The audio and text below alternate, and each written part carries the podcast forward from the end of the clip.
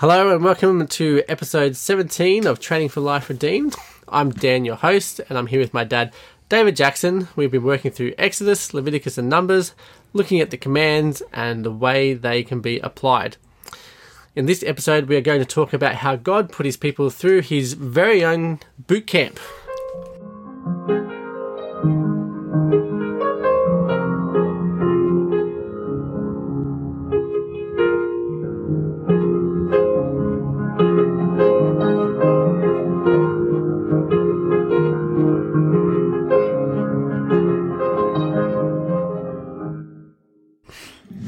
Boot camp.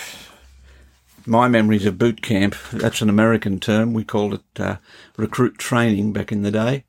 But it's taken on a new meaning now with all this fitness business. So you know more about that.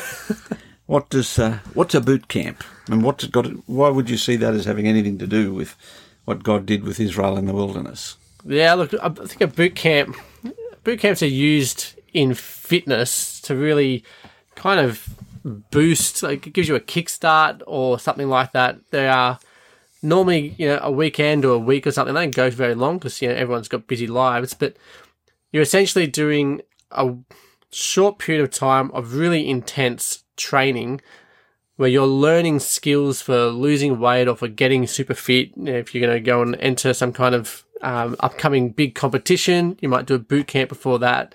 They're really intense and you get great results from them. But then for life, like if you're trying to lose weight, for you to continue to keep that weight off or to continue to lose weight and continue to be healthy, what you learn at boot camp, you should then be using a lot of that stuff then throughout the rest of your life as you go forward.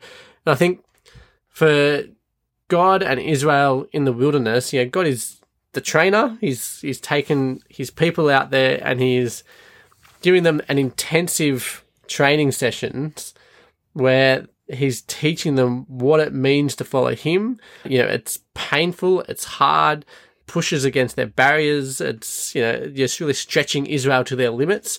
And you can see it as they complain about everything. And as God constantly just lays out, well, you, you, here's the next one, here's the next one, challenge this, your next challenge is here.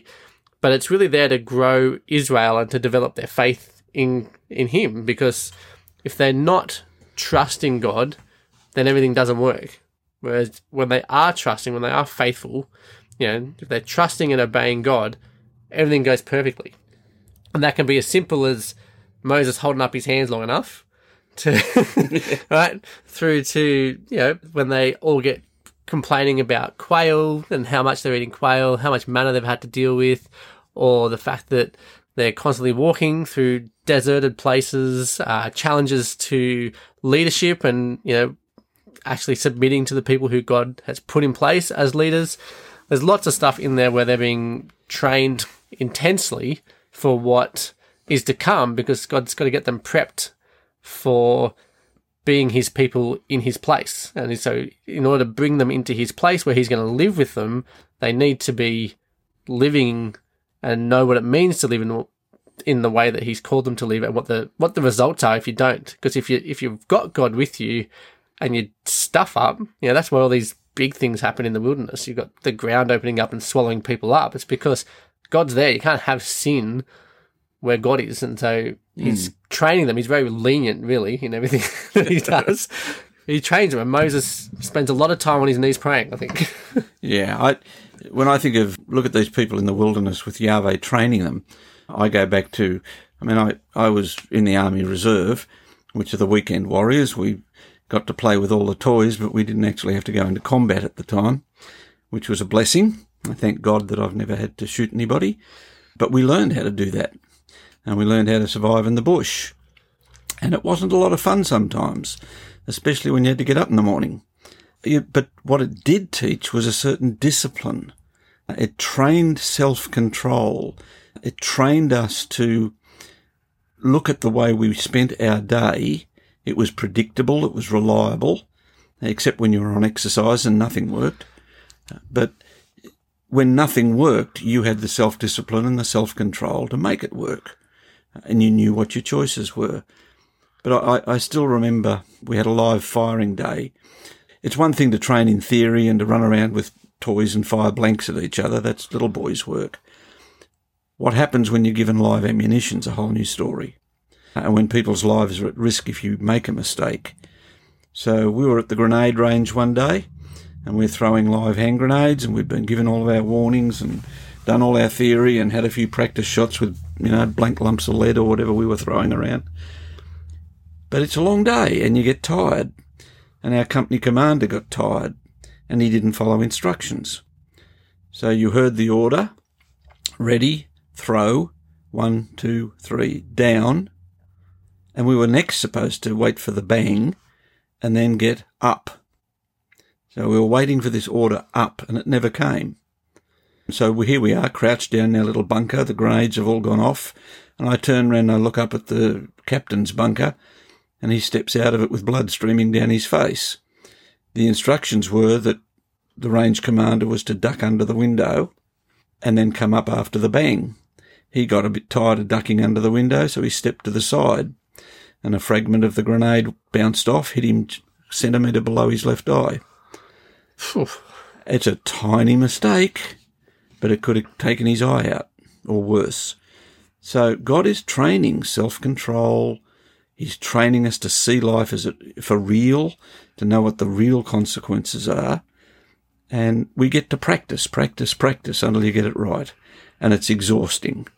Uh, but I tell you what, there's, there's something about a life that's predictable and reliable. It becomes a safe life. Mm. And I think that's why a lot of people went into monasteries because their lives were regulated and they took away their need for self control and self discipline.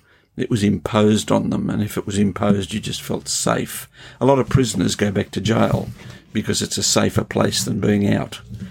Uh, and I think what God is doing is training us to take that that skill of self control and getting life right, and then go and invest that in the communities in which we live.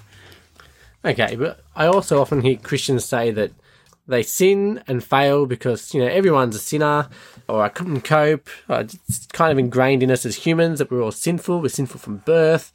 Does God really expect us to be strong enough not to fail? if you've got children, which we've all had here, we know that uh, there's a million excuses uh, and a million arguments as to why we should just let them get away with it. But life is too serious to do that. And the really good news is that Christians are new creation.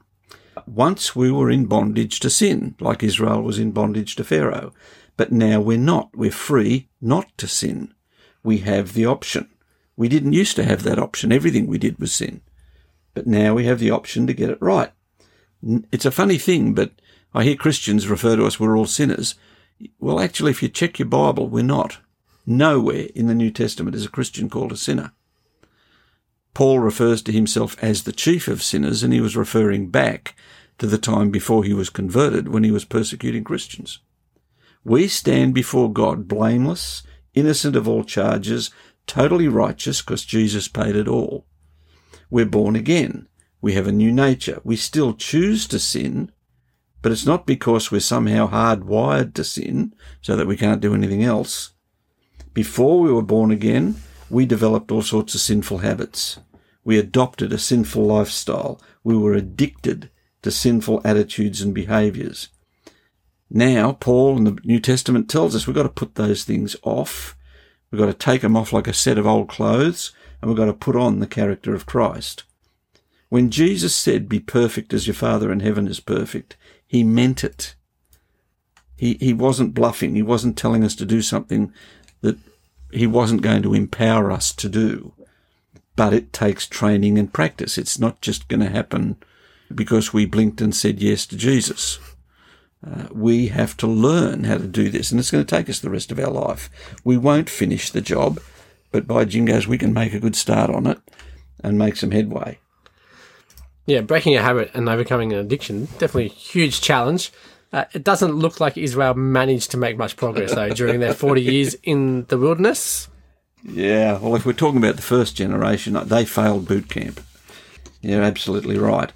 Uh, what's remarkable, and I think something that we miss, we, we get so focused on that first generation and how they got it all wrong.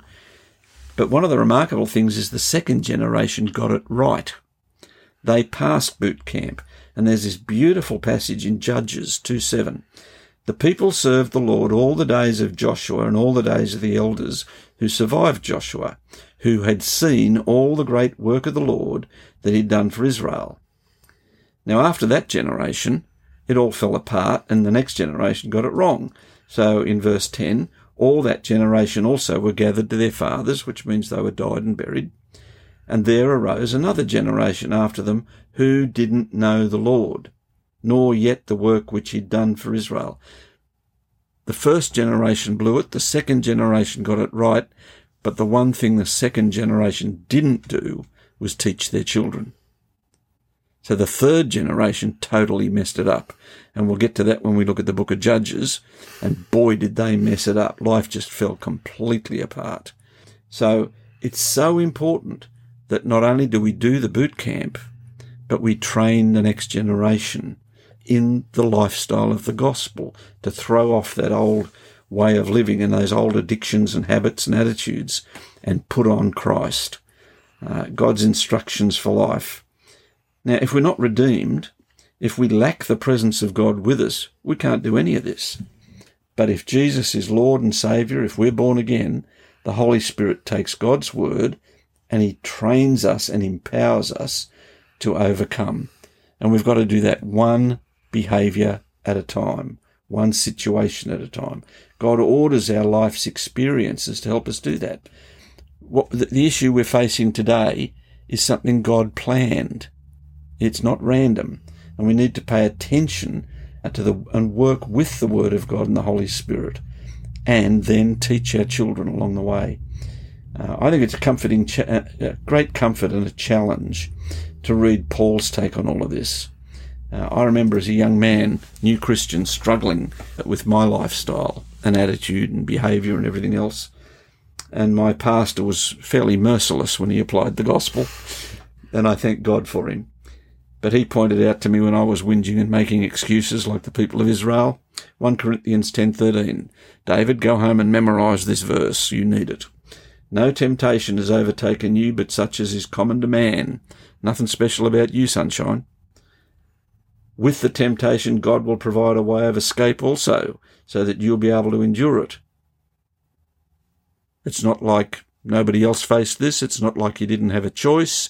It's not like God is testing you beyond what you're what you can cope with. He's got it all sorted. Your problem is you need to exercise the training and put it into practice. So that knocks out all of my excuses, and it says we can learn to put on this new character and lifestyle, and that's good news because it means we stop wrecking the place. Yeah, God doesn't just save us and leave us to muddle through life here. He, we have the, this personal relationship with Him and His personal words to us in the Bible. We have the Holy Spirit and the mateship of fellow believers at our local church, but we still have to get up in the mornings and face what is coming and trust Him and make the choices that He's training us to make. It is about a heart that loves Jesus, a head that knows Him, and feet and hands that serve Him. He takes care of the rest and is amazing to watch. If you enjoyed this episode, please make sure that you subscribe. And if you would like the study notes for today's episode, please head over to trainingforliferedeemed.com slash 17. Thanks for listening.